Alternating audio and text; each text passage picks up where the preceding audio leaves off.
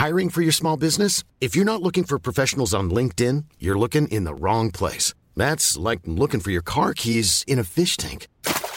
LinkedIn helps you hire professionals you can't find anywhere else, even those who aren't actively searching for a new job but might be open to the perfect role. In a given month, over 70% of LinkedIn users don't even visit other leading job sites. So start looking in the right place. With LinkedIn, you can hire professionals like a professional. Post your free job on linkedin.com/people slash people today. Euh, les enfants vont bien quand maman va bien. Et euh, ouais, il y a une phrase qu'on m'avait dite et que j'avais mis euh, pendant longtemps comme un mantra. Les enfants n'ont pas besoin d'une maman parfaite, ils ont besoin d'une mère bien dans ses baskets. Et donc euh, ça m'a apporté le fait que effectivement, pour une daronne, c'est important de s'occuper de soi, presque égoïstement, mais de penser d'abord à soi. Exécuté par qui? Fabrice Florent. Bonjour, bonsoir, bon après-midi à tous et bienvenue dans Histoire de Daronne, l'émission où chaque deuxième et quatrième mardi de chaque mois, à partir de 6h du matin, je retrace avec mes invités leur rapport à la maternité. Après avoir interviewé une bonne centaine de darons dans mon autre podcast Histoire de Daron, il était temps d'explorer l'autre face de la planète parentalité. Je suis Fabrice Florent, dans la vie je fais des podcasts d'interviews et de discussions et je crée des contenus. Si vous aimez cet épisode, allez donc écouter la bande-annonce de ce podcast pour en découvrir plus sur moi et mes autres contenus. N'oubliez pas de vous abonner sur votre appli de podcast préféré, de mettre un cool commentaire et 5 étoiles au podcast sur Apple Podcast ou sur Spotify et de partager cet épisode autour de vous s'il vous a plu. C'est le meilleur moyen de m'aider si vous aimez mon travail. Claire, Ouais, bienvenue dans mon podcast. bien merci de m'accueillir. Tu m'as envoyé un message en me disant quand j'ai vu que tu avais lancé Histoire de Daronne, je me suis senti concerné. c'est ça, Voici donc mon mail. c'est ça, tout à fait. Ouais, c'est ouais, ouais, effectivement. Je me suis dit tiens, Daron, euh, ça me parle. Ok. Pourquoi ça te parle? Euh, parce que euh, j'ai euh, ouais, j'ai fait une psychothérapie il y a très peu de temps. Euh, je m'étais jamais interrogée en fait sur mon rôle de mère. J'avais jamais ouais, j'avais jamais cherché à démêler le truc. Ok. Et ouais, j'ai j'ai appris plein de trucs là dernièrement. T'as deux enfants, c'est ça? Ouais, j'ai Camille qui a 13 ans, enfin bientôt 14. Ah, les ados. C'est ça, je découvre. Camille, le un garçon ou une fille? Une fille et Gaspard un garçon de 9 et bientôt 10. Oh là là. Voilà, donc euh, ado joie. et pré-ado. Est-ce que euh, la psychothérapie, euh, où tu vas en psychothérapie parce que tes ados, à un moment donné, te poussent aussi dans des retranchements qui Pas t'amènent en psychothérapie? Pas du Pas tout? du tout. Je suis arrivée à la psychothérapie par le boulot. Ok. En fait, j'ai fait euh, ce qu'on appelle un brown out, c'est-à-dire une perte de sens complète euh, par rapport au boulot. Un brown out. Ouais, Ah, je connaissais le donc le burn out que tout le monde connaît, le C'est ça. bored out qui est vraiment genre je m'ennuie. tu t'ennuies. C'est ça. Le brown. Out. Et en fait, c'est très la, la différence est très ténue avec Est-ce que euh, tu peux mettre le, le micro? Voilà. la, la différence est très tenue en fait entre euh, le burn-out et le brown-out. Le burn-out, c'est l'ennui. Et le brown-out, c'est une perte de sens, mais qui peut aussi euh, se manifester par de l'ennui au travail, en fait. Ok. Et, euh, et donc, je suis tombée, euh, pas en dépression, mais en syndrome dépressif. J'étais juste avant. Comme j'avais déjà fait une dépression avant, j'avais tout de suite reconnu les signes, donc je me suis dépêchée d'agir. Et, euh, et en fait, par le biais du travail, ben, le travail thérapeutique nous a amené à parler de la famille. Et donc voilà, Étonnant. étonnant, voilà. Bah, c'est surtout très étonnant. Euh, Là, je vais livrer euh, des choses, euh, voilà. Mais en fait, je me suis retrouvée euh, salariée pendant deux ans dans une petite boîte. J'étais la première salariée. Les gérants étaient un couple, et je suis l'aînée dans ma famille. Ok. Et en fait, ça reproduit le schéma de ma famille. Tu veux dire que tes, tes, tes deux employés étaient tes parents? C'est ça. Enfin, il s'est rejoué des trucs Ouais. À ce moment-là. Et donc, euh, bah forcément, on a été obligé de parler de la famille, quoi. Ok. Voilà. Waouh. Sacré boulot. Euh, Il y a autre chose que tu oublies de dire aussi, où tu m'as, tu m'as aussi euh, raconté ça, c'est que Ouais. tu as, fait un, un cancer, c'est ça? Tu as développé un C'est ça, cancer? Juste après ma grossesse. J'ai fait un lymphome d'Hodgkin. Euh, donc c'est ce qu'on appelle le cancer des ganglions. Euh, et je l'ai déclaré, en fait, on suppose que je l'ai déclaré à la fin de ma grossesse, mais il s'est manifesté avec des symptômes dans les premières semaines de vie de ma fille. on a d'abord cru que c'était à cause de l'allaitement parce que j'avais des ganglions dans les, dans les, sous les clavicules. Donc, comme j'allaitais, si ça se trouve, infection du sein, enfin voilà. Ouais. Et on n'arrivait pas à endiguer le truc. Donc, il a fallu faire des examens. Et donc, le diagnostic a été posé. euh, Ma fille avait 10 semaines. Donc, euh, je suis partie en chimio. Elle avait, euh, ouais, elle avait à peine 3 mois, quoi. Waouh. Ouais. Une bonne façon de gérer un postpartum finalement. C'est ça, bah t'as pas le temps de te, poser de 40 000 questions. C'est ce que je me suis, enfin après coup, hein, en, en- Oui. en- en- Pas sur le moment, j'imagine. pas sur le moment, mais en révalant le truc. euh, en fait, elle a très vite été une enfant hyper sage. Elle a fait ses nuits euh, très très vite. En fait, Mhm. dès qu'on a commencé à faire des examens, elle a bien compris qu'il fallait que je me repose. Enfin, j'imagine. Hein, je... Malheureusement, on peut pas les faire parler ces petites personnes-là. Mais euh, elle a fait ses nuits très très vite. Euh, je la posais dans son transat, je me reposais, elle disait rien. Enfin, c'est une petite fille. Alors après coup, je, je pas je culpabilise, mais euh, elle a vécu des choses pas faciles non plus en, tant que bébé, de, de, de lien à sa mère. Et donc c'est là qu'on va arriver au sujet de la Mhm. daronne, Euh, parce que ouais, j'ai pas été disponible quoi. Il fallait que je m'occupe de moi. Bon, on va reparler de tout ça. hein. Ouais. Merci en tout cas pour cette intro qui est. voilà, ça pose le Ça pose décor. le truc. Euh, mais la première question que je voudrais te poser, c'est comment t'en es venu à vouloir devenir maman? Alors justement, avant la thérapie, je t'aurais dit bah c'était nat enfin il y avait pas il y avait pas 15 000 questions quoi, c'était euh, j'aurais j'avais toujours imaginé que j'aurais des enfants. J'aime beaucoup quand mes invités me- commencent par me dire avant la thérapie, j'avais. Parce que oui, j'ai été élevée dans une famille euh, où tout le monde a des enfants. Mes parents ont eu trois trois filles. Euh, j'ai même, enfin j'ai même, j'ai quitté chez mes parents pour me mettre habiter avec mon, mon mec. Mais euh, mon, mon papa voulait absolument qu'on se marie, mais je l'ai pas fait. J'ai un peu rebelle, voilà. Mais je tu vois, j'ai été élevée dans une famille où euh, fallait faire les choses dans l'ordre, et donc forcément un mariage, ça débouchait sur euh, des enfants.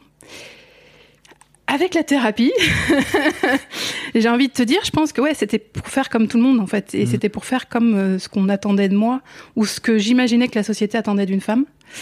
Euh, je pense que je serais dans le même cas aujourd'hui. euh, J'aurais 26 ans l'âge où, j'ai eu ma, ma, ma fille. Euh, ouais, je, je, ce serait pas la même chose. Ce Tu veux dire, euh, tu veux dire 15 ans, enfin 13 ans plus tard, Ouais. euh, t'aurais 26 piges aujourd'hui. euh, Qu'est-ce qui aurait changé pour toi?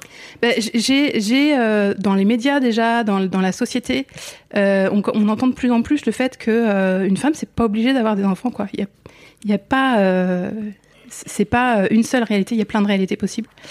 Et ne serait-ce que, alors je dis pas que je, je regrette de les avoir faits, mais j'ai pas eu entre guillemets, j'ai pas eu cette ouverture d'esprit et de me poser la vraie question est-ce que j'ai vraiment envie d'avoir des enfants? J'ai pas eu cette opportunité là Il y avait même pas, je crois, de modèle euh, alternatif. C'est ça, complètement. Euh, J'entendais souvent dans ma famille, euh, on, des, cé- quand il y avait des célibataires sans enfants, oh là là, mais euh, il a 40 balais, il a toujours pas de femme, il a toujours pas d'enfants. Enfin, vraiment, le, où- où- où- il n'y avait pas de, de femmes sans enfants dans mon Oui, c'est entourage. ça, j'allais dire, c'est encore pire. C'est ça. Tu parles d'un, tu parles d'un homme là, mais c'est encore pire pour un, Ouais. pour une femme, j'imagine. Mais, mais vraiment, c'était vraiment, euh, c'était une évidence quoi. Une femme, ça devait avoir euh, et un couple, ça devait avoir des enfants. Ok. Voilà. Donc, euh, donc Je- voilà. Je vais pas te demander si tu regrettes d'avoir eu tes enfants parce que en fait ah, tu dis que non, donc je, Non. Te, je te crois. Mais en revanche, euh, est-ce que tu regrettes de pas avoir eu la possibilité d'avoir eu cette, cette alternative là C'est ça, complètement. En fait, j'aurais aimé parce que quand même, quand une fois qu'on les a, c'est une sacrée claque. Hein. Enfin, du c'est- tout, je vois pas de quoi tu voilà. parles. Et, et j'aurais aimé, Pour moi euh, c'est super, franchement, aucun problème. j'aurais aimé avoir, euh, j'aurais aimé avoir, ouais, euh, ce temps et, et cette capacité de dire, euh, c'est vraiment un choix. Et, et je le fais parce que, au fond de mes tripes, j'ai envie de le faire. Mm. Voilà, j'ai pas eu cette occasion-là, mais mais et d'ailleurs j'ai eu une discussion avec une femme de mon entourage qui allait sur ses 31 ou 32 ans, euh, qui était en couple depuis un bout de temps et qui avait la pression de son entourage. Mais quand est-ce que vous faites un enfant, etc. Et moi j'étais complètement. Mais attends, euh, fais ce que tu veux, quoi. Mhm. Enfin, si tu si as vraiment au fond de tes tripes envie de le faire, vas-y. Mais si tu le fais parce que autour de toi on te dit de le faire, euh, ne le fais pas, quoi, vraiment. Euh, et je, je crois- je crois même que ça la déroutait venant d'une maman qui avait eu ses enfants relativement jeunes. Euh, je crois que ça la déroutait pas mal, ouais, que je lui dise ça. C'est un sujet que je vais aborder. Alors, je sais pas si ça sera déjà diffusé quand on quand on diffuse ton épisode ou pas, mais je veux aussi dis- parler, tu vois, de, de, de- des questionnements qu'il y a autour Mm. euh, d'avoir des enfants ou pas pour quand on est une femme, quoi, dans l'histoire de Daron. Je trouve que c'est hyper intéressant. Ouais. Même si t'en as pas, en fait, euh, c'est un truc qui est quand même dans ta tête à un moment donné tout le temps, quoi. Entre- Ouais, à complètement. partir d'un certain âge, en tout cas. C'est ça, ouais. Bah, la fameuse horloge biologique qui fait que tu, tu, tu te poses des questions, quoi. Euh, tu me disais que tu avais eu euh, ta première fille à 26 ans, Ouais. donc assez jeune, Bah ouais, en vrai. ouais. Le, le premier enfant en moyenne, il est autour de 30 ans pour les femmes, si je me trompe pas. Bah oui, oui, on était, euh, bah en plus dans notre botte de potes, on est déjà un peu les plus âgés. Mais du coup, ouais, j'étais la première, euh, j'étais la première de notre botte de potes, de notre bande de potes. Et vous étiez les plus âgés à On avoir des enfants, tu ouais, veux dire? Ouais, ouais. Euh, mais en fait, moi, j'ai tout fait très jeune. je suis partie de chez mes parents, euh, j'ai claqué la porte à 18 ans. Euh, je me suis mariée à euh, 21, 23, 22. T'avais une forme d'urgence? Euh, ouais, le, le- le claquer la porte de chez mes parents, c'était une forme d'urgence et de survie. Hum, Ok. Voilà. Euh, le mariage, euh, c'est plus parce que bah, du coup, ça faisait 3-4 ans qu'on était, qu'on vivait ensemble et que, pareil, dans mon esprit, c'était la suite logique des choses et Ouais. voilà. Il n'y a pas eu de demande, il n'y a rien. C'est tiens, si on se mariait, ok, voilà, on y va. Et, et du coup, le, le- le premier enfant, c'est pareil. C'est tiens, si on, enfin, c'est venu. Euh, je saurais pas te dire euh, une date précise, un mois précis, une enfin, tu vois, c'est c'est c'est Il y a, très y a eu flou. une discussion quand même entre vous à un moment donné Pas- ou Presque, presque pas quoi. Ah ouais, ok. Presque pas. Presque pas parce que C'était pas un sujet, c'était juste, euh, ouais, l'étape d'après, quoi. C'est ça. Une tu vois une case à Case à cocher. cocher. Ouais. Donc euh, donc voilà donc ouais j'ai fait tout tout assez très ouais très jeune. Euh, T'as voilà. grandi, tu viens d'où exactement? Moi je viens de l'Essonne Ok. donc j'ai grandi. Euh, j'ai grandi tout près, ouais, tout près d'Orly, euh, tout- tout- toute cette zone nord-essonne. Euh, et euh, donc j'ai quitté mes parents, mais je suis restée dans la région parce qu'on a toute notre bande de potes, notre vie associative qui était là, donc on n'a pas, on n'a pas quitté, on n'a pas quitté l'Essonne. Donc voilà. je- Ouais, t'as, donc quitté le foyer familial, mais pour même pas pour quitter la région, non, quoi. non, non. Pour rester là quand même. Ouais, ouais, ouais. Donc euh, oui, bah parce que parce que malgré tout, j'avais ouais les copains euh, et puis plein de choses chouettes à faire euh, sur ici quoi. Ok. Tu te souviens euh, le moment où, où t'apprends que t'es enceinte? Ouais. Ça, Quand je, même ça, je, enfin, je me souviens pas du moment où j'apprends où je suis enceinte. Je me souviens euh, de la surprise que j'ai fait à mon homme. Ok. J'ai fait le test toute seule. Euh, mais je saurais même pas te dire si j'avais, enfin, si j'avais beaucoup de retard, si je m'inquiète. Enfin, tu vois, je, je saurais même pas te dire trop euh, avant. Mais euh, je suis allée acheter des petits chaussons. Et le soir à table, sous sa serviette de table, il y avait, Ok. il y avait les petits chaussons. Je me souviens moins de son émotion pour le premier que pour le deuxième. Je sais que le deuxième, il a versé sa larme. Mais je te raconterai pourquoi. Ouais. Mais ouais, le, le- le premier, ouais, c'était. Je, je me sou- je saurais pas te dire la réaction qu'il a eue, mais c'était quand même, euh, a priori, dans mes souvenirs, plutôt joyeux quand même. T'as pas de souvenir de ce moment Non. qui est quand même marquant quelque part dans, dans la vie d'une, maman, quoi? Non, Ok. je, je- ça pareil, on en a beaucoup parlé en thérapie avec ma thérapeute. Euh, et, et du coup, je vais enchaîner parce que je t'a- je t'avais fait un petit teasing quand je t'ai contacté. Euh, en fait, en préparant la- l'arrivée de ma fille, euh, on avait deux chambres, donc on avait notre chambre et puis il a fallu faire de la place euh, dans la deuxième chambre où on avait entassé pas mal de choses, euh, dont toutes mes affaires d'adolescente. Euh, j'avais euh, ado j'écrivais beaucoup j'avais des j'avais des carnets entiers de journal intime j'avais un début de roman écrit manuscrit j'avais euh, des correspondances parce que je correspondais beaucoup avec des copines etc on, on se voyait tous les jours au lycée mais on s'écrivait quand même régulièrement. Et euh, j'ai tout mis à la poubelle j'ai tout mis à la poubelle Euh, alors effectivement, on en a parlé beaucoup et longuement avec ma psy. En fait, il y avait une espèce de d'urgence à effacer et, et- et à effacer ma ouais mon enfance, mon adolescence, qui a pas été une période hyper euh, sympa. Et puis il y avait euh, maintenant que je deviens maman, ouais, c'est c'est du sérieux. On rigole plus. On fait plus la fantaisiste à vouloir écrire des romans, machin. Faut, faut être responsable, quoi. Adulte. Adulte. Faut devenir Ouais, adulte. Faut devenir adulte, c'est ça, complètement. Donc euh, et donc ouais, Mais- en mais fait. ça, rejo- ça rejoint un peu aussi, j'ai l'impression, cette forme d'urgence dans ton histoire de euh, foutre le plus vite possible ça, tout ça de côté passer de et passer à la suite, quoi. Complètement, Ok. complètement. Et du coup, les souvenirs, elle m'a dit quand on n'a plus de, de, de, de quoi se raccrocher à ses souvenirs, de, de, de, de, de preuves tangibles, euh, effectivement, on a tendance dans sa mémoire aussi à, à effacer des choses, quoi. Puis avec ce qui m'est arrivé après la naissance, gros, gros choc. Donc Oui. ouais, il y a pas mal de souvenirs qui sont pas qui sont pas restés, quoi. Ok. Ok. Euh, tu vois, je t'avais dit que j'avais des choses à raconter. raison, comment se passe, euh, comment s'est passée cette grossesse? Super bien. Ouais. Moi, j'étais super contente. Je me trouvais belle. Euh, alors, en plus, je le savais pas encore, mais j'ai perdu du poids le premier trimestre. Donc, je dis, ouais, génial. Je vais pas prendre beaucoup de kilos. euh, super. euh, C'était un peu ma crainte. Donc, ouais, non, plutôt, plutôt chouette. euh, vraiment, j'ai j'ai un souvenir de cette grossesse euh, assez, euh, assez sympa. euh, je me sentais en forme. euh, j'ai bossé, enfin pas jusqu'à la dernière minute parce que j'étais salariée, donc j'ai pris mon congé mat, mais euh, tu sais, il y a possibilité d'avoir deux semaines plus tôt. En fait, je suis allée au bout du truc. Euh, donc non, non, franchement, euh, franchement, plutôt une, une belle grossesse. En plus, euh, l'été avant la naissance de ma fille, on avait plein d'événements, donc euh, je m'étais acheté des belles robes, j'étais belle, enfin le truc euh, trop bien, quoi. Ok, Trop bien, vraiment, euh, vraiment très chouette, ouais. d'accord. Euh, je sais pas comment se passe la. Comment C'est quoi l'étape d'après? C'est la grossesse, c'est l'accouchement, pardon, L'accouchement, j'imagine? ah ouais, ouais, l'accouchement, il est pareil, il est, il est plutôt chouette. Euh, si ce n'est qu'il est un peu long parce que je perds les os très tôt, enfin très tôt, à terme quasiment, mais euh, le travail démarre pas. Donc en fait, je suis euh, hospitalisée et alitée pour pour attendre que le travail démarre. Et, euh, et il démarre pas, donc j'ai été déclenchée. Euh, donc ça, ça, au bout de 36 heures, je crois que. Ah oui. ouais. Donc on a un peu tourné en rond dans la chambre avec mon avec mon homme, mais euh, globalement, euh, une fois que j'étais déclenchée, tu vois, j'étais déclenchée, il devait être 9h du matin, à 15h elle était là quoi.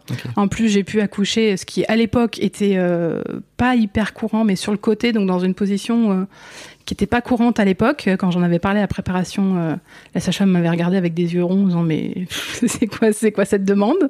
Ça t'es venu d'où? Tu l'avais trouvé je l'avais, oui, j'avais, je m'étais documentée, j'avais regardé Ok. des choses, donc j'avais, j'avais, j'avais, ouais, j'avais dit, tiens, ce serait chouette de, de pouvoir le faire comme ça. Et Rappelons les enfants qu'il y a 13 ans, c'était avant les réseaux sociaux c'est ça. et tout ce que vous connaissez aujourd'hui de transmission, etc. Ça. Enfin, ceci dit, il y a 13 ans, il y avait quand même les forums de oui, femmes c'est enceintes ça, qui tout étaient à fait. énormes. Quoi. Complètement. Ouais, ouais, ouais, tout à fait. Et euh, j'étais beaucoup sur les forums. euh, et du coup, euh, effectivement, j'avais, j'avais entendu parler de cette position qui était plutôt euh, plus, plus physiologique que celle sur le dos. Donc, Est-ce que tu envoyais euh, des, des messages euh, rendez-vous chez Gigi euh, pour bébé 1 euh, Non, mais alors moi j'étais dans, dans les forums, je, je lisais beaucoup, je participais très, participais très peu. T'es une lurker, quoi, ce qu'on appelle. C'est ça. Un sous-marin. C'est ça. Euh, mais effectivement, je me nourrissais beaucoup de, des- des partages des, des, autres femmes. Et donc, ouais, l'accouchement, super. Enfin, j'ai un souvenir. euh, le, le- le- le mot qui me vient, c'est la douceur. C'est vraiment. euh, ça s'est ouais, ça s'est passé dans la douceur, quoi. Et donc, c'était euh, très, très chouette. Euh, étonnamment, j'ai pas souvenir pareil, tu vois, c'est c'est de- de- de- d'une émotion très très forte euh, quand on me l'a mise sur le ventre. Mais euh, ouais, c'était une douceur, quoi. Il y avait une espèce, on était enveloppé, c'était c'était chouette. Pourquoi tu tiltes sur l'émotion très très forte et tu dis, bah tu vois. Bah oui, bah, parce que c'est presque un regret, tu vois, de Mhm. pas avoir euh, de- d'avoir ce, ce, ce- ouais cette émotion qui qui restait euh, Ouais. imprimée, tu vois. Ouais. Euh, c'est euh, ouais, dur les émotions hein, quand Oui. euh, on n'a pas quand on n'a pas été habitué à, à les vivre pleinement depuis qu'on est tout gamin quoi. C'est un truc. Euh... complètement ça. Et en fait, je pense. T'as été élevé là-dedans un peu non? Ouais, dans le refus des émotions. Ah, complètement. Pleure pas. Oui, ou alors quand tu pleures, ouais, c'est bon, tu vas pas, ça, ça, ça vaut pas le coup. Oui. Euh, et puis souvent, en fait, quand j'exprimais mes émotions en face, euh, j'avais des réactions, euh, parfois même de colère, tu vois, de, de- de mon père ou de. Donc ça déclenchait des choses très désagréables en face. Donc euh, forcément, je les ai bien mis Mhm. Il vaut sous mieux- le coussin. Ça. En avoir le moins possible et surtout les montrer le moins possible et les vivre le moins possible. Oh là là. Ok. C'est ça. Donc, ouais, de ce fait-là, un truc assez plat, enfin une, une- un souvenir assez Ouais, assez, assez- plat quoi. assez plat. Mais quand même, je retiens du coup, je m'accroche à cette douceur ressentie et à ce cocon, cet accompagnement de l'équipe et, et, et tout ça, quoi. Je, je, je me raccroche. Mother's Day is around the corner. Find the perfect gift for the mom in your life with a stunning piece of jewelry from Blue Nile. From timeless pearls to dazzling gemstones, Blue Nile has something she'll adore. Need it fast? Most items can ship overnight. Plus, enjoy guaranteed free shipping and returns. Don't miss our special Mother's Day deals. Save big on the season's most beautiful trends. For a limited time, get up to 50% off by going to BlueNile.com. That's BlueNile.com. Hey, I'm Ryan Reynolds. Recently, I asked Mint Mobile's legal team if big wireless companies are allowed to raise prices due to inflation. They said yes. And then when I asked if raising prices technically violates those onerous two year contracts, they said, What the f are you talking about, you insane Hollywood ass? So to recap, we're cutting the price of Mint Unlimited from $30 a month to just $15 a month. Give it a try at mintmobile.com slash switch. $45 upfront for three months plus taxes and fees. Promo for new customers for limited time. Unlimited more than 40 gigabytes per month. Slows. Full terms at mintmobile.com. ça. Et ton mec, il est comme toi? C'est-à-dire qu'il a aussi ce truc où Oui. il montre pas trop, machin? Bah, à l'époque, oui. Ok. Ouais, ouais. Oui, bah. euh, Puis lui, c'est un mec en plus, hein, donc. euh, Ouais, c'est un bonhomme. c'est ça. Ok. Non, Donc, je veux dire, en euh, miroir, tu vois, il aurait pu oui, exploser, euh, tu vois, tu sais jamais comment, comment Non. tu vis le moment, à ce- enfin, comment t'es prêt à vivre le moment à ce moment-là, quoi. Bah, tu vois, c'est pour ça que je disais que à l'annonce de la première grossesse, j'ai pas de souvenir pareil d'émotions particulières, alors que j'en ai plus pour le pour l'annonce de la deuxième. Parce que je crois qu'il était aussi un peu comme moi, c'est-à-dire qu'on s'autorisait peut-être pas à, à exprimer et à vivre et à accueillir les émotions qu'on Ok. qu'on- qu'on vivait, quoi. Comment se passent les premiers jours avec euh, ta fifi? Plutôt pas mal. Ouais, j'ai plutôt un bon souvenir. euh, bah, c'est le premier, hein, donc on est on est entre soi, euh, tous les trois. euh, le retour à la maison se passe bien. J'ai pas souvenir de grosses euh, de grosses fatigues. Euh, Ça se complique au bout de ouais, je dirais 10-15 jours parce que euh, bah, j'ai- ouais, je commence à, là à ressentir de la fatigue et puis des des des, des- des- tu vois, euh, des, des- ganglions, des choses comme ça. Et puis, euh, et puis quand même, je me trouve vachement pâle. euh, je me trouve pas, euh, contrairement à la grossesse où je me trouvais vraiment super belle. Là, euh, c'est un peu la claque, quoi. C'est wow, quand même, on, on, on en prend un coup quand même avec l'accouchement. Et donc, euh, ouais, donc du coup, avec des complications d'allaitement, enfin bref. Donc, euh, les premiers jours, c'est un peu, on est sur notre nuage, et puis très vite, ça commence à, à se compliquer, quoi. Ok. Tu te souviens du, du jour où, je sais pas, il y a un déclic, il y a une, il y a une bascule dans, dans ton histoire par Ouais, rapport à... bah ouais, c'est la consultation chez mon médecin traitant. Euh, une première, on essaye de trouver ce qui va pas. Elle me met sous antibio. euh, que trois jours après, je retourne, j'ai il se passe rien. Elle dit ok, bon bah je t'oriente. Euh, et ouais, et là j'ai l'impression euh, que le temps, pas le temps s'arrête, mais euh, qu'il est un espèce de temps compressé, c'est-à-dire que les journées sont rythmées par les rendez-vous médicaux, etc. Et là, j'ai l'impression de, de, de déconnecter de, de la croissance de ma fille et de tout ça. quoi. J'ai l'impression de ouais, qu'il y a un truc qui se met sur pause. Et donc, c'est assez, c'est assez euh, perturbant parce que euh, il y, a, il y a un truc qui, qui, qui switch dans ma tête à ce moment-là. C'est je viens de donner la vie, mais peut-être que je vais la perdre. Et donc ça, c'est hyper, euh, hyper angoissant en fait. Alors que tout le monde me rassure, hein, c'est quelque chose qui se soigne très très bien. Euh, je sais plus, on est je crois à 99% de taux de guérison. Enfin, c'est un des cancers qui se soigne le mieux. hein. Surtout pris, euh, moi j'étais prise très tôt, donc euh, il n'y avait pas de raison que je m'inquiète plus que ça. Mais quand même, enfin, le mot cancer fait que on y associe très vite. C'est pas euh, anodin, hein. Ouais, c'est ça. Et donc ouais, la, la- la- la- le truc qui me passe par l'esprit à ce moment-là, c'est je viens de donner la vie, mais je vais peut-être la perdre. Donc euh, ouais, ça, ça, ça fout une sacrée euh, angoisse, une sacrée pression quoi. T'es jeune. Ouais, c'est ça. Et, et, et, et- et presque, je me dis, euh, finalement, j'ai presque pas peur pour moi. J'ai peur pour mon homme qui va se retrouver entre guillemets si jamais ça, ça se passe mal, toute seule avec la petite. Ok. Et, et c'est ça qui me. Et ce qui est, euh, ce qui est assez. euh, on en a reparlé quelques années après avec mon homme. Mais lui, ce qui l'inquiète, euh, c'est pas de se retrouver seul avec la petite, c'est de me perdre en fait. Donc voilà. Mais il a mis longtemps à me le dire. Mais Ah ouais? Ouais, ouais, ouais. Je crois qu'il m'en a reparlé que je sais pas trois, deux ou trois ans après. Vous vous parliez pas beaucoup? Vous parlez peut-être plus aujourd'hui On se pas. parle plus aujourd'hui. Ça- la- la- en fait, c'est un effort la communication. C'est qu'on sait que il faut faire gaffe et que c'est c'est le travail de tous les jours. Mais euh, ouais, on parle très peu de, de ce qu'on ressent euh, à l'époque euh, et ce qu'on voilà.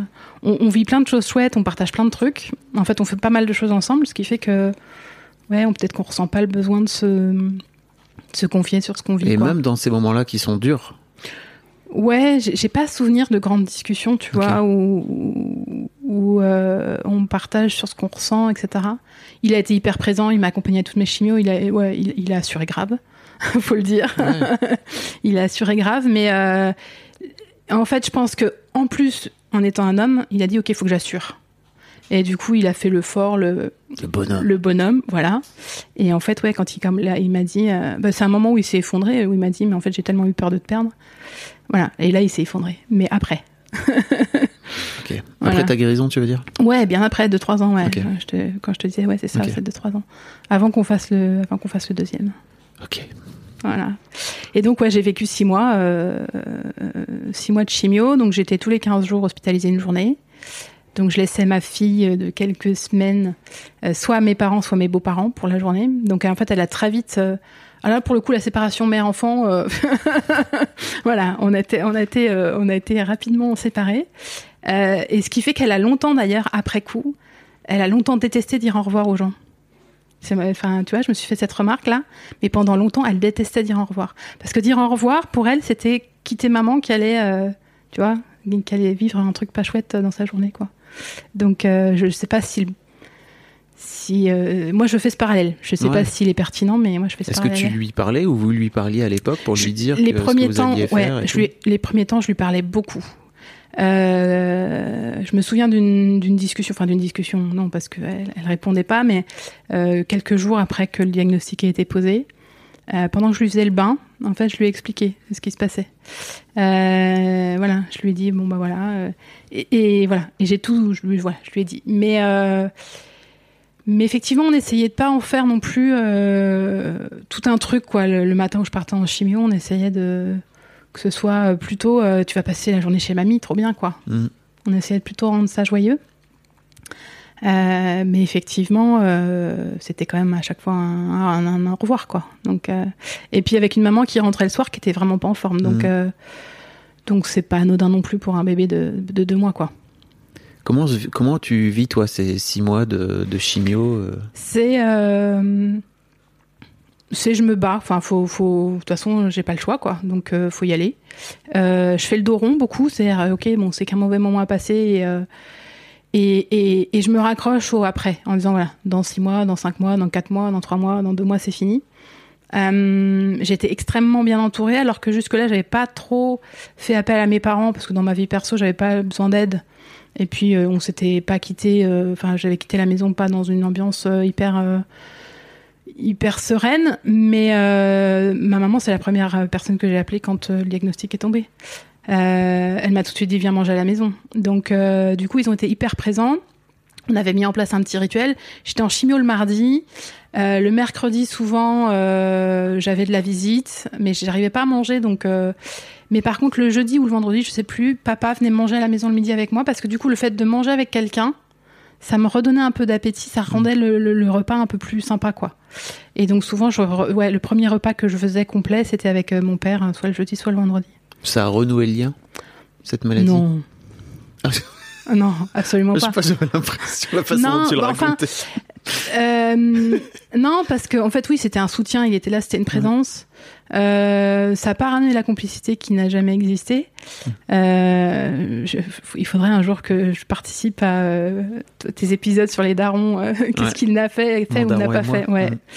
Mais euh, j'aurais des choses à dire. Mais euh, En gros, pour les gens qui écoutent pas, qui Ouais. découvrent peut-être Histoire de Daron, dans Histoire de Daron, qui est mon autre podcast, j'incite les gens à m'envoyer des messages vocaux pour euh, dans, dans- dans une série de- d'épisodes qui s'appelle Mon Daron et moi, où effectivement je demande aux gens de répondre à cette question fabuleuse, qui est toute simple, hein, mais vraiment je trouve qu'elle est tellement bien. c'est ça. Qu'est-ce que ton père a fait ou n'a pas fait pour Ouais. que tu deviennes la personne que tu es devenue aujourd'hui C'est ça.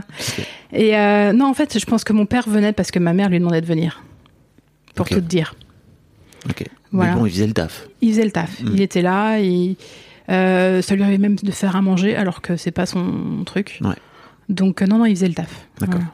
Et moi, j'étais quand même contente d'avoir quelqu'un parce qu'effectivement, quand tu t'as pas beaucoup d'appétit, manger seul, c'est pas terrible. Alors d'avoir quelqu'un, ça, ça t'incite à manger. T'as l'impression de mettre euh, ta vie de maman entre Ouais. parenthèses Ah, pendant cette ah, période Complètement. Je te dis, moi, je passais mes après-midi. Enfin, le matin, ça allait encore. On va parler de premiers jours, mais après le matin, j'avais encore, j'avais un peu d'énergie, donc ça allait. Donc, généralement, c'est le matin, on sortait, on pouvait euh, se balader, etc. Mais l'après-midi, j'avais besoin de dormir, quoi. Et donc, je me souviens, euh, enfin, le truc, euh, je me, je la foutais dans son transat, je l'attachais pour qu'il se passe rien, et je je m'endormais devant la télé dans le canapé, quoi.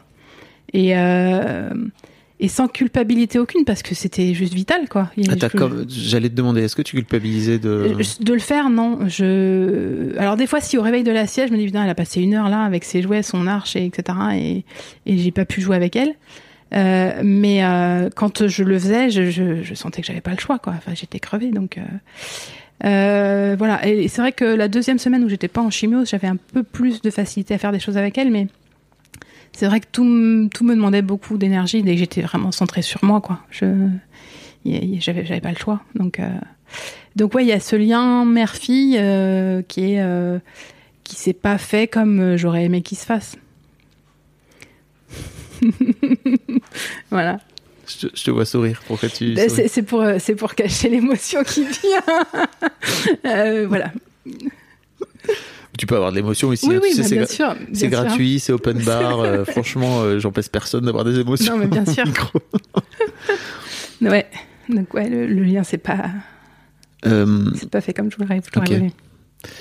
et qu'est-ce qu'est-ce qui fait que, en fait, aujourd'hui, comment tu le comment tu le vis toi avec le recul par rapport à votre relation aujourd'hui où ta fille elle a 13 ans, c'est un truc. se... J'ai, l'impression qu'il y a des choses à rattraper. Hmm. Donc euh, pardon. Oh, bah, pff, alors là, tu fais bien de t'excuser hein, parce que vraiment ici on déteste tellement ça que. Est-ce que tu veux un mouchoir? Euh, ouais, je veux bien. On peut avoir des émotions ici, t'inquiète. Ouais, ouais, très- je sais. C'est très possible. Non, mais vaut mieux que ça sorte d'ailleurs. Ah, c'est très bien que ça Voilà. sorte. Euh, parce que, entre parenthèses, euh, quand j'ai commencé à creuser aussi la, la, la- pourquoi je, je faisais un cancer juste après la naissance de ma fille. Enfin, Ouais. tu vois, il y a- Bah, il y a un truc. il y, a un truc, quoi. Enfin, je sais pas après, hein, tu vois, je suis pas tout non, non, plus. hein, on mais- a, on n'a pas. Puis, puis on a encore beaucoup de choses à apprendre, je pense, sur euh, sur les cancers et sur euh, leur provenance. Puis sur le- ce que le cerveau fait faire C'est ça. parfois notre Exactement. corps. Mais euh, on a commencé un peu à gratter ça et avec ma psy et effectivement, euh, c'est pas anodin, quoi.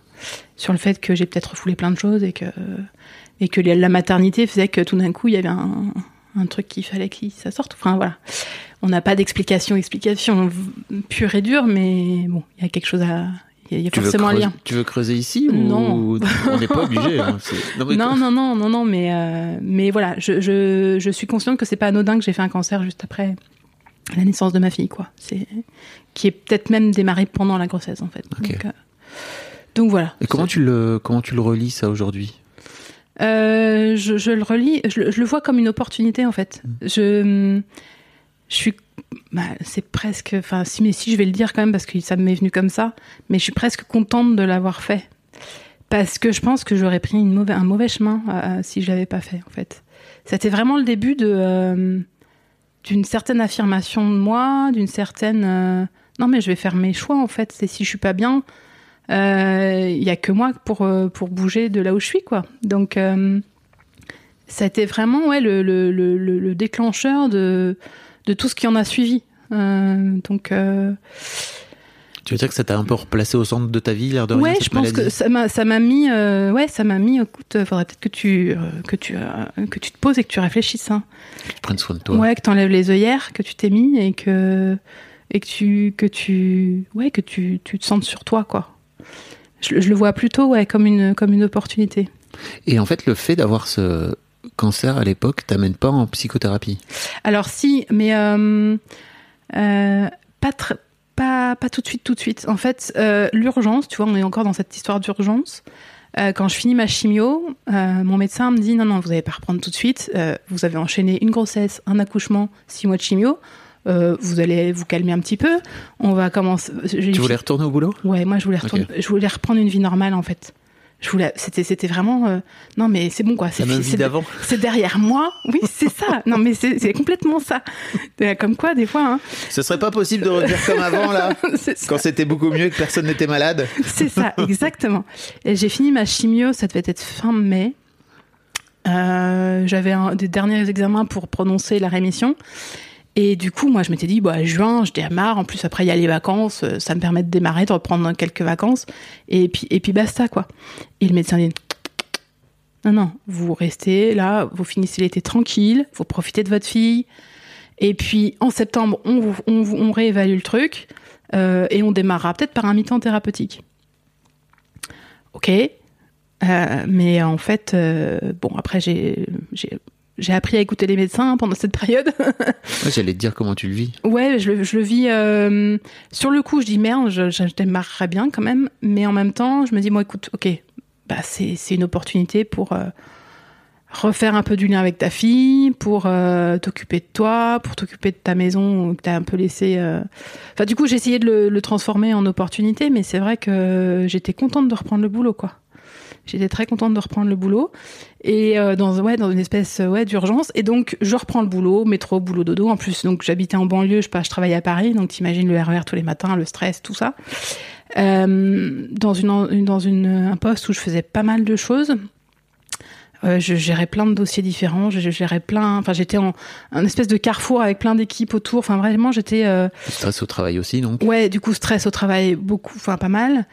Et puis, euh, puis tu sais, c'était c'était le- les postes où en haut, on te met la pression pour faire des choses et en bas, on te met la pression pour que... Enfin bref, le, le- le genre de poste qui te fout, euh, qui te ouais, qui t'essort, quoi. Et donc, euh, je pense que c'est deux ans après la reprise, euh, je m'effondre, effectivement. Je m'effondre au boulot.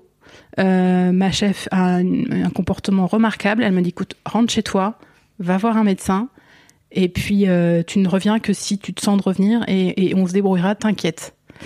Ce qui est quand même euh, donc une, une femme de quatre enfants, je pense que qui avait aussi compris pas mal de choses. et euh, voilà. Et donc. C'est quand même intéressant que tu, tu repars dans une machine à laver, Oui, là, c'est ça, juste c'est après? ça, ouais. Ouais, ouais, donc je te dis, j'avais des bonnes œillères, euh, pas Ouais. d'émotion, pas de machin. euh, allez, il faut y aller, t'es sérieuse, t'es adulte, t'es maman. euh, Ah oui, tout ça. Oh bah là là. voilà, non mais tu t'en fous. Dans ces cas-là, t'as une caisse. Hein. donc euh, tu charges le sac à dos à fond. Et donc, euh, et donc là, le médecin me dit, euh, ok, on- je vous arrête. Et puis, euh, ce serait bien que vous alliez voir quelqu'un, quand même, parce que je pense des- vous avez des choses à digérer que vous n'avez pas digérées. Donc elle m'oriente euh, chez une psy.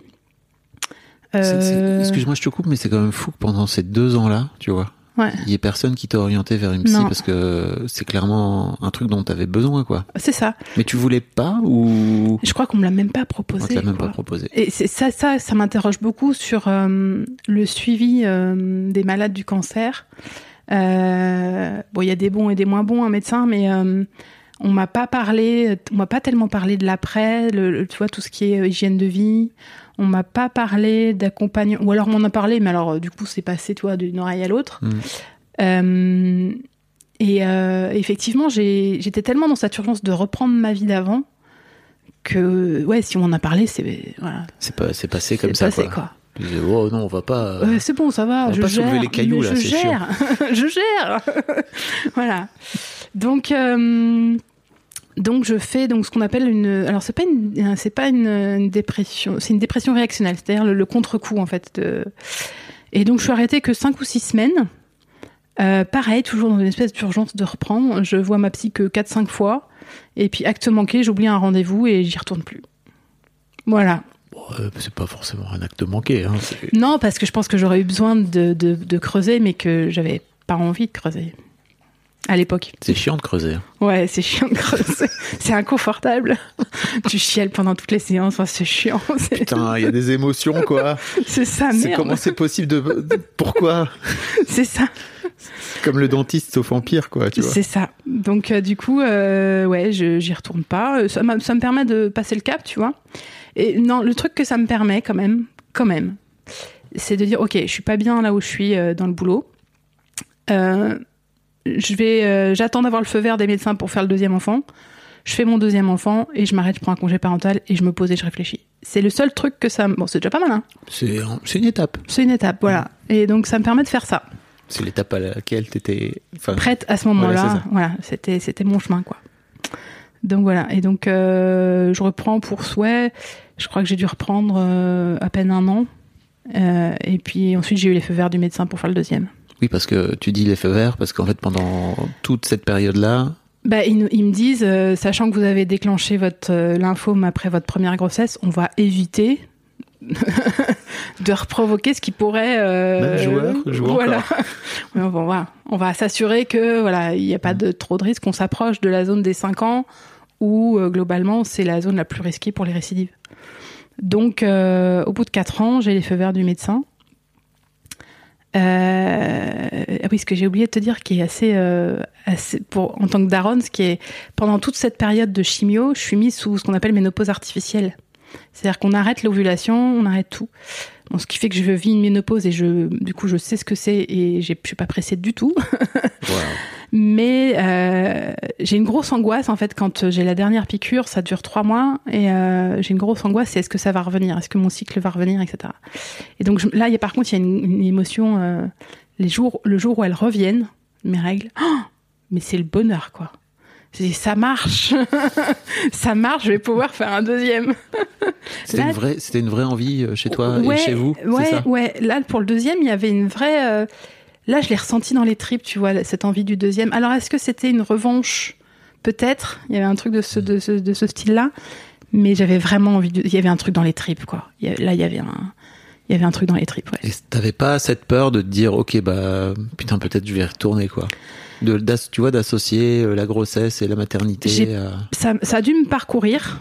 Ça a dû me, ça a dû me parcourir, mais j'ai essayé de pas trop y penser pendant la grossesse pour pas que ça me pollue le truc, quoi. Oui, j'imagine. Mais euh, oui, oui, les- on va- dire les trois, les trois, quatre premiers mois, ouais, j'ai pas mal flippé quand même. Ok.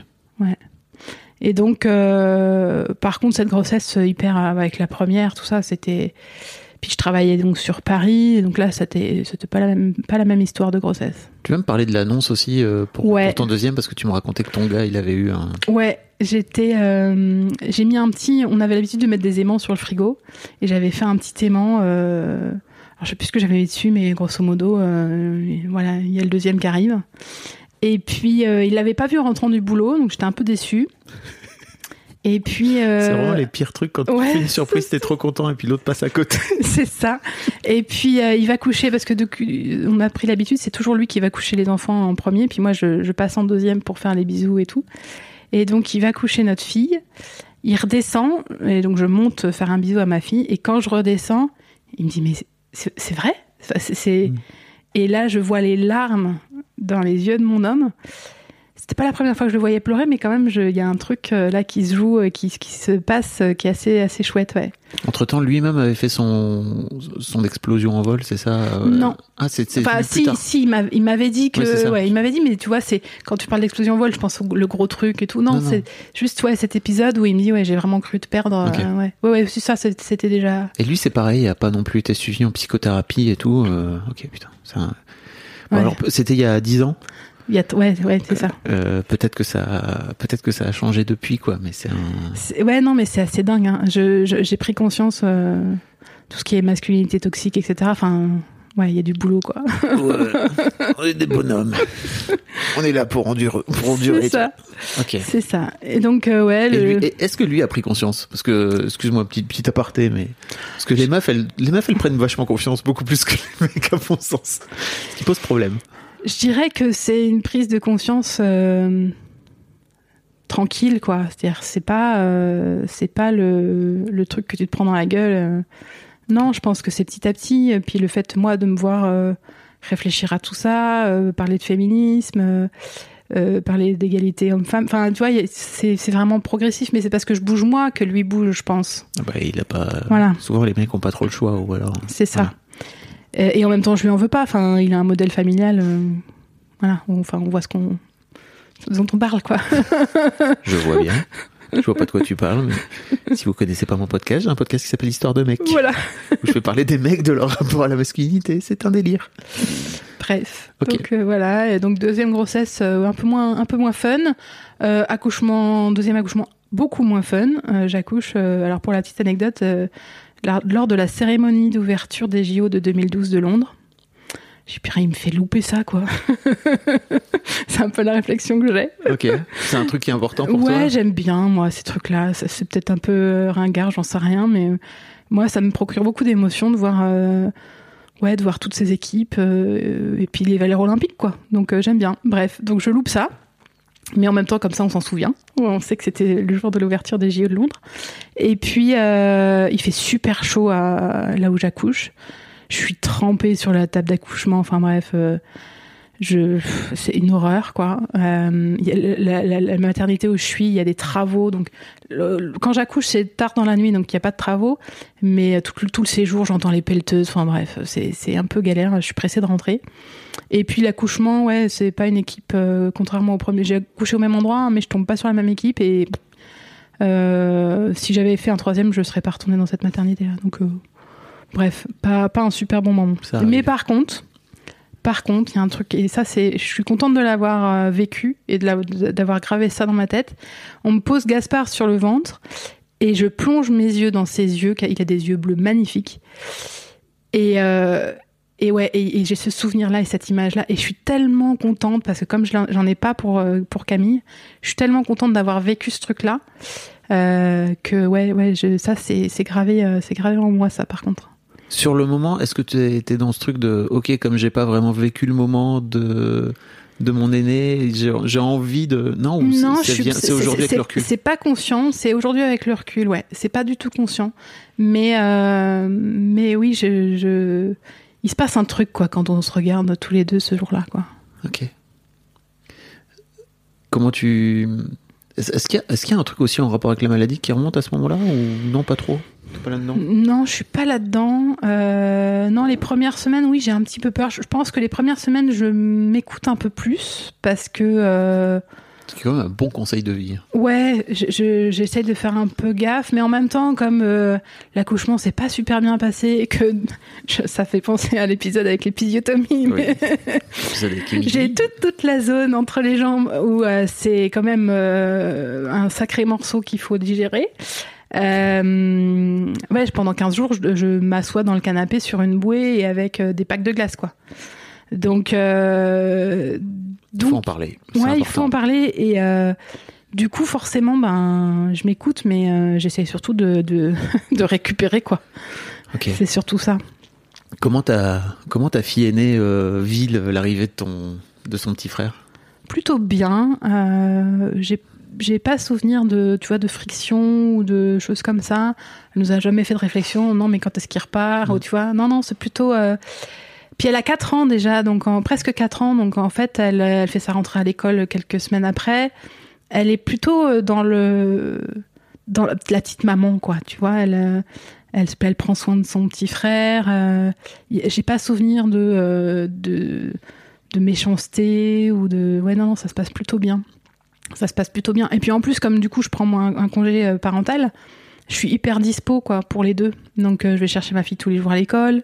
C'est un vrai sujet. Tu Ouais. t'en parles comme si en passant là comme ça, Ouais. mais Ouais, ça veut dire que tu mets ta carrière Oui. euh, entre parenthèses. Parce que j'ai- conscience à ce moment-là que c'est parce qui me, enfin que ça me, ça me convient pas, que le métro boulot, boulot dodo me convient pas. Donc je veux me donner le temps de réfléchir.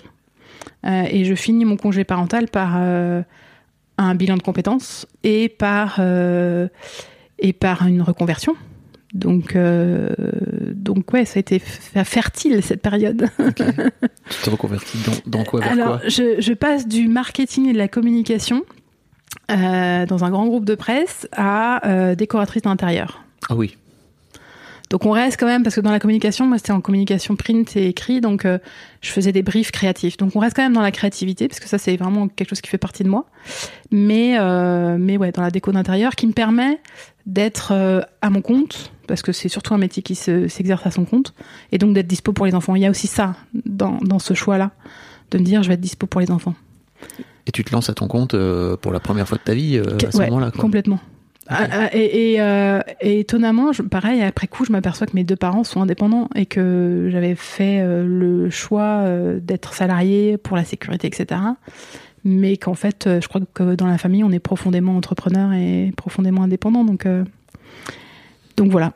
Ok. Donc t'as pas, pour le coup, t'as pas suivi la voix de tes parents jusque là. En tout cas, c'était pas. C'était pas, un c'est- truc. non, non, non, tout à fait. Un peu aussi par euh, eux, par avec, avec leur propre peur. euh, faut que tu aies un bon boulot, tu vois. Tu connais le truc aussi, Oui, c'est important d'avoir euh, Voilà. un CDI et puis. euh, de faire des bonnes études. Et... Exactement. Voilà. Qu'est-ce qui t'amène alors à ton. Parce que tu me disais que t'avais. t'as- Tu me disais au tout départ que tu avais Ouais, j'ai re- fait- refait retrouvé un boulot salarié, c'est ça, entre Ouais, bah parce que j'ai fait 5 ans d'indépendance.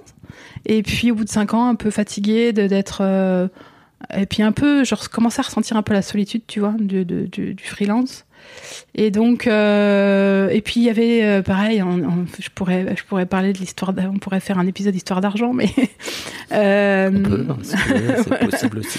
bah, il y avait le sujet de l'argent dans le couple qui commençait à devenir euh, un peu tendu, donc. C'est-à-dire que tu ramenais pas assez d'argent Ouais, par rapport à. Et puis moi, j'avais, j'ai, cette, ce- j'avais du mal à dépendre des, des- des- de mon mari, tu vois. Il y a quelque chose qui profondément qui me, ouais, il y a un truc là. Donc du coup, je décide de reprendre un boulot. euh, mi-temps parce que je me dis en fait je vais continuer à faire quand même euh, mon, truc de déco mais euh, mais avoir un petit salaire qui tombe à la fin de chaque mois ça va ça va répondre aux besoins de sécurité que j'ai, que je ressens en ce moment. Donc, on fait comme ça. Je tombe sur un, une start-up qui embauche sa première salariée, un jeune couple adorable. Euh, L'entretien se passe super bien. C'est à 20 minutes de la maison en voiture. Enfin, tu vois, le truc qui te tombe dessus, tu dis non, mais je peux pas dire non. Donc, je- j'embarque pour deux ans. Et puis, euh, il y a le Covid, euh, il y a tout ça. Donc, je fais pas mal de chômage technique. C'est une start-up en pleine croissance, donc il y a des embauches. Et puis en fait, euh, ça ça se passe pas top top quoi. Et puis euh, et puis j'ai euh, la valeur indépendance qui qui ressurgit. J'ai envie de faire les choses comme je l'entends et et puis et puis je me retrouve donc novembre 2020. Euh, je fais je fais, je fais d'abord le Covid, donc je suis arrêtée 15 jours, mais vraiment pas bien. Et après, je reprends mais tout est fermé et donc on, produit comme des malades. C'est une entreprise qui fait de la, déco, euh, qui produit de la petite déco en, série euh, limitée. Et euh, on produit comme des malades pour faire des stocks pour que si ça réouvre à Noël, on puisse blinder les boutiques. Et en fait, on, se retrouve à faire des trucs à la chaîne. Moi, je suis à un poste de travail, je fais la même chose du jour de 9h à 10 à 17h.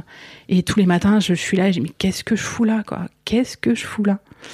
Et donc... Euh, sais très bien ce que tu foutais là. Bah oui. T'allais chercher un salaire. C'est ça, complètement. Et un CDI. Un CDI et de la stabilité et, euh, et euh, le fait de pas se poser 15 000 questions tous les jours euh, sur qu'est-ce que je vais faire, de voilà comment j'oriente ma boîte, etc. Donc il y avait, il y avait un certain confort, hein, je l'avais, je l'avais trouvé, mais mais il y avait quand même la valeur indépendance et et, et de faire mes projets à moi qui qui prenaient le dessus à ce moment-là, quoi.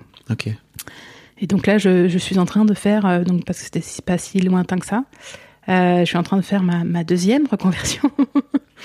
et euh, donc voilà, donc euh, et cette fois-ci, quand on revient à la histoire de Daron et à ma place de mère, maintenant qu'ils sont plus grands, il y a, il y a quelque chose de, bah, en fait, maintenant je peux m'éclater quoi. Attends juste deux secondes. Ouais. Tu, tu me dis bien que t'étais, t'étais dans un, dans, t'étais la, la première salariée d'un jeune Ouais. couple. Ouais. T'étais la maman un peu. Bah oui, je me suis retrouvée à faire, c'est ça Parce exactement. t'avais, t'avais quoi, 30, 35 balais quoi, c'est ça Euh, je- 38, 38, ouais. À l'époque À l'époque, quand j'ai démarré, j'avais Ok. 38. Et, euh, et donc, du coup, euh, ouais, je me suis retrouvée la maman de, un peu de l'équipe. Ouais, complètement. Euh, et ça me fait penser, tiens, un truc que je, je, je dis, tiens, faudra que je dise ça dans le podcast, donc je vais le placer maintenant. C'est en fait, euh, je, je déteste que les gens dépendent de moi. Et, vois, j'aurais bien aimé avoir pris conscience de ça avant de faire des enfants. Parce que sans doute que j'aurais pas fait pareil non plus. Euh, Pas fait d'enfant. peut-être que j'aurais pas fait d'enfants, Parce que, attends, C'est ça. si- s'il y a bien des personnes qui dépendent de toi jusqu'à au moins 18, 20 ans, quoi, tu ça. vois. Et, euh, et dans l'équipe, en fait, c'est pareil quand. euh, donc j'étais la première, donc j'avais mis en place plein de choses et il a fallu que je forme les gens qui arrivaient. Et dès qu'il y avait un truc, bah, c'était clair, qu'est-ce qu'on fait, etc. Et ça, ça avait le prof, ça, avait, ça m'agaçait profondément. Mais j'ai dit, écoutez, je vous ai transmis tout ce que je vous avais à vous transmettre. Maintenant, vous êtes grand, vous prenez les décisions vous-même. Enfin, j'avais envie de, de dire ça, quoi. Mais Ce qui est un euh, truc de daron. c'est ça. Non, mais bien sûr, phrase de daron. Maintenant, t'es grand, tu t'habilles tout seul. C'est tu mets ça. tes chaussures euh, comme un grand, là. c'est ça. T'as des scratchs en plus. Et Merde. en même temps, mais on est toujours un peu ambivalent, et en même temps, ça fait tellement du bien de, de, de, de sentir qu'on est utile et que on, voilà. Merci de dire ça. C'est hyper important. Mais oui, et donc euh, j'étais toujours, euh, tu vois, dans, dans cette ambivalence de ah mais laissez-moi tranquille. Et puis en même temps, euh, ok, non mais j'ai des choses à transmettre et et, et, et, et- et je peux laisser une empreinte, enfin pas laisser une empreinte chez ces gens, mais en tout cas je peux je peux, je peux leur servir à quelque chose et, et je vais, je vais représenter euh, ça- quelque ça- chose pour eux, quoi. C'est terrible parce que ça te valorise toi et, que- et quelque part c'est génial, mais Ouais. aussi ça t'emprisonne dans, ce, dans truc parce que forcément quand tu le fais, ça finit, les gens finissent aussi par se positionner en se disant bah en fait comme Claire Comme elle elle répond à toutes et les puis questions, elle sait faire. voilà. Pour- pourquoi Je vous renvoie à l'épisode avec Myriam euh, qui, Oui. qui a un peu ce truc-là aussi avec ses grands enfants qui ont C'est ça. 27, 25 et 20, qu'elle a, à, à qui elle a incité de, de quitter la maison parce qu'en fait, euh, son fiston, le, le troisième, il lui dit, bah, moi, pourquoi je, j'irais chercher du boulot alors que, euh, ou un travail, pas, pas un travail, mais juste pourquoi je bougerais de, Ouais. cette, de cette maison alors que tu fais tout? C'est ça. C'est ça. Donc voilà. Génial. Ouais, mais c'était, c'était, et en fait, c'est pour ça que du coup, je me suis retrouvée en, en thérapie, quoi. C'est qu'il y a, je me suis dit, là, il y a des choses. Intéressant de parler de ton rôle de maman à ce moment-là. À mon avis, la psy, elle t'a vu arriver, elle a fait, bon, Ouais, ouais, non, mais c'était, c'était très intéressant et euh, et je suis tellement, en fait, euh, j'ai j'ai quitté ce boulot en donc en rupture euh, conventionnelle parce que j'ai eu j'ai eu cette force euh, de dire en fait, euh, bah, aujourd'hui et, et- et mes patrons aussi aujourd'hui en fait. euh, euh, moi, mon profil, etc. Avec l'histoire de la boîte, ça colle plus et donc on n'a plus rien à faire ensemble. C'est pas moi qui veux partir, c'est qu'en fait il y a un truc qui, Oui. il y a un truc qui colle plus et on a on a été capable de se dire ça avec mes patrons, ce qui fait que la rupture a été euh, hyper douce, soft et qu'on reste en très bons termes. Mais parce que euh, parce que j'avais commencé le travail avec la psy, sinon euh, sinon je foutais, enfin sinon je démissionnais quoi, ou euh, ou je ou t'étais reparti pour, euh, où je restais et puis je, je m'en- m'engluais dans un truc Ouais. qui était pas sain quoi. Puis je crois que c'est cool aussi de se dire à un moment donné, bah peut-être que je suis juste bonne entre guillemets ou je suis juste très excellente à lancer des projets et en fait ça. à pas les gérer quoi. C'est ça. C'est un peu mon truc ça. Mais bon, quand t'as quand t'es indépendant, euh, faut quand même que tu que tu gères un peu quoi. Moi, si t'arrives à vendre la boîte, Ouais. tu vois, il peut y avoir aussi ce truc-là Oui. quoi. Tu peux, Ah tu ouais. peux faire. Ou de travailler en start-up et de te dire bon bah je viens pendant un an et demi, deux ans, je structure le truc et puis après je vais faire autre chose quoi. C'est ça. Ouais, là, tu vois, du coup, je vais plutôt accompagner des, des gens à, C'est- c'est sur des projets. Ouais, je, je suis en train de me former pour devenir facilitatrice en intelligence collective et donc à faire travailler les gens sur euh, comment on lance des projets ou comment on crée des projets. Donc, euh, Ok. En quoi euh, le fait d'être facilitatrice en intelligence collective euh, t'aide dans ton rôle de daronne au quotidien? Ben, en fait, c'est. euh, alors, c'est. Je m'étais dit, chouette, ça va être, euh, ma famille va être un laboratoire. non, mais tu vois, pour, en plus, j'adore tester des nouvelles choses, faire différemment, etc. Et j'aurais tellement aimé avoir cette conscience-là plus en étant maman enfin quand les enfants étaient petits. Parce que là déjà euh, il y a des choses qui se sont des, des mécanismes qui se sont ancrés entre nous. Des façons de faire qui sont euh, difficiles à défaire. Donc euh, j'aurais aimé bon mais c'est comme ça. Mais ouais en fait mais en, mais en même temps quand t'es impliqué émotionnellement c'est super compliqué quoi. De, de, de, de changer de façon de faire et de, de revenir sur des mécanismes c'est c'est enfin c'est hyper difficile. C'est d'ailleurs pour ça euh, que euh, que les entreprises font appel à des facilitateurs externes. C'est que même dans une équipe il y a de l'émotionnel et que d'avoir quelqu'un qui a un regard extérieur ça aide à défaire certains trucs et à poser certains trucs quoi. Moi, j'ai un peu l'impression que tout, euh, tout est dans le process. Mm. C'est-à-dire que, je sais pas si tu as écouté cet épisode avec Nicolas Aignon dans, non dans Histoire de Daron, où il raconte qu'il a appris un truc en- dans une boîte euh, très simple, c'est il a, il y a un carnet euh, dans leur maison où ils peuvent euh, balancer les trucs euh, qui Mm. leur conviennent pas, etc. Et en fait, tous les, toutes les semaines ou tous les 15 jours, ils font un point familial, ouais, mais qui est un peu un truc de boîte hein, pour Ouais, le coup c'est ça euh, de venir dire bon, moi il y a ce truc là qui va pas et en fait d'expliquer de finir mais tout est dans le process j'ai l'impression ça. Ben, moi, j'ai pas encore réussi à mettre ça en place parce que souvent, quand j'en parle, j'ai un accueil. euh, pff, voilà, euh, elle va pas nous saouler avec euh, ces trucs professionnels. Enfin, après, c'est une impression peut-être que je- j'insiste pas assez et que je précise pas que c'est important pour moi qu'on fonctionne différemment que les autres familles. peut-être Peut-être. Mais peut-être euh, aussi que tu viens le présenter comme un truc pro c'est alors qu'en fait globalement c'est un truc c'est juste un outil pour aider la vie de famille quoi C'est ça. Mais oui, oui, je, je- les conseils de famille, ça me paraît être une excellente idée, mais on n'en fait pas assez souvent. Ou alors que quand il y a des crises et que voilà. Euh, L'expression des émotions, euh, j'ai j'ai fait de la formation, j'ai fait une formation au CNV, communication non violente aussi. Donc euh, j'ai un petit garçon qui est, je pense, hypersensible, donc euh, qui a des réactions euh, assez démesurées. euh, donc j'avais affiché des, affiches avec les, des, petites girafes.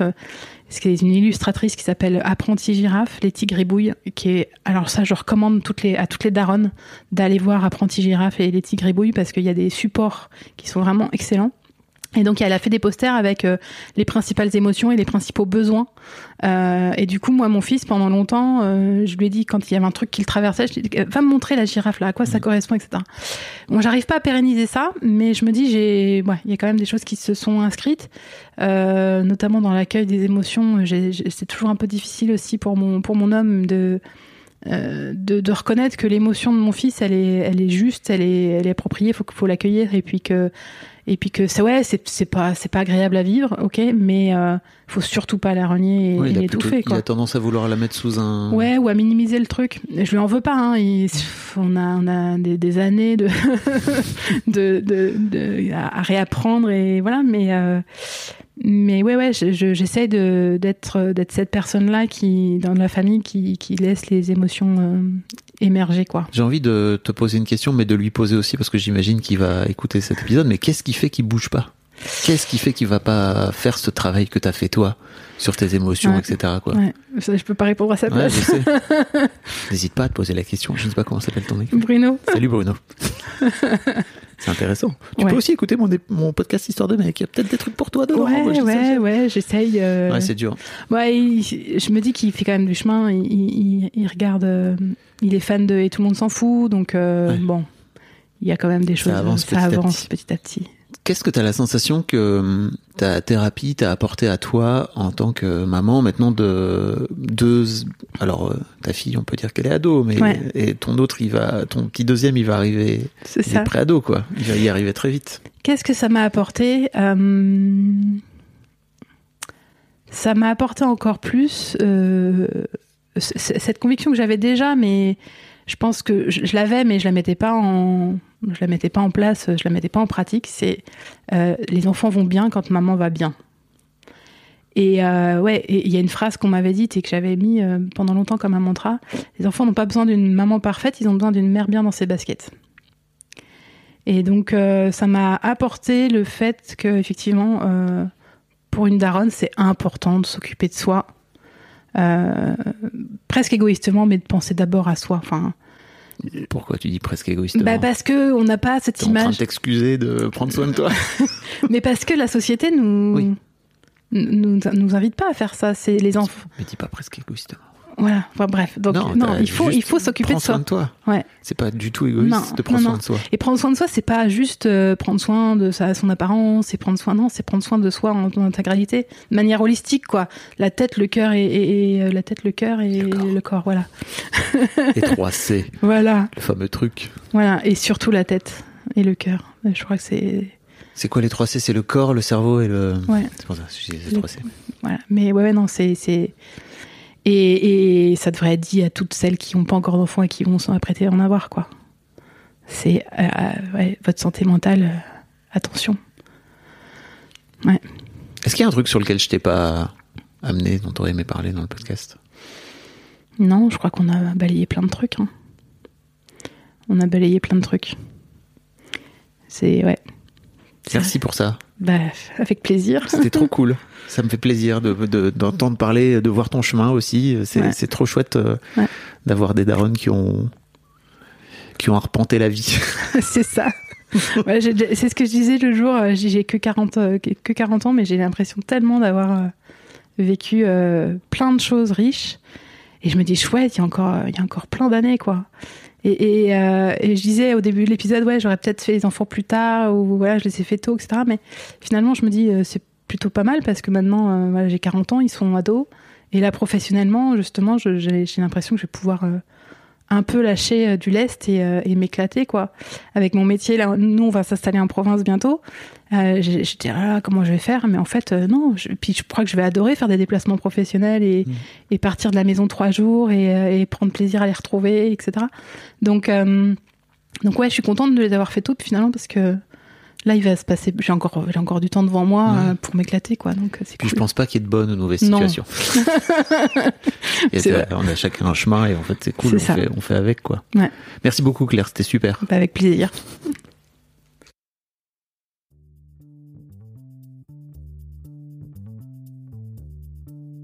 Merci beaucoup pour votre écoute. Avant de nous quitter, si vous avez aimé ce podcast et cet épisode, merci de lui mettre un commentaire sur Apple Podcast et 5 étoiles de préférence. C'est le meilleur moyen de le faire connaître. Vous pouvez faire comme Joel Esquimau qui le 11 août 2020 a mis 5 étoiles en disant Arrivé ici en cherchant des informations pour la naissance prochaine de ma fille, je suis tombé sur un podcast qui change la vie. Je le conseille aux futurs papas, mais aussi aux autres. Les histoires sont intéressantes pour la vie.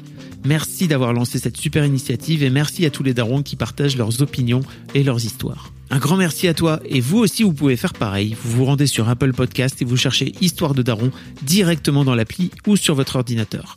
Merci à vous et rendez-vous tous les premiers et troisièmes lundis de chaque mois à partir de 6h du matin pour un nouvel épisode d'Histoire de Daron. Un grand merci à vous pour votre écoute.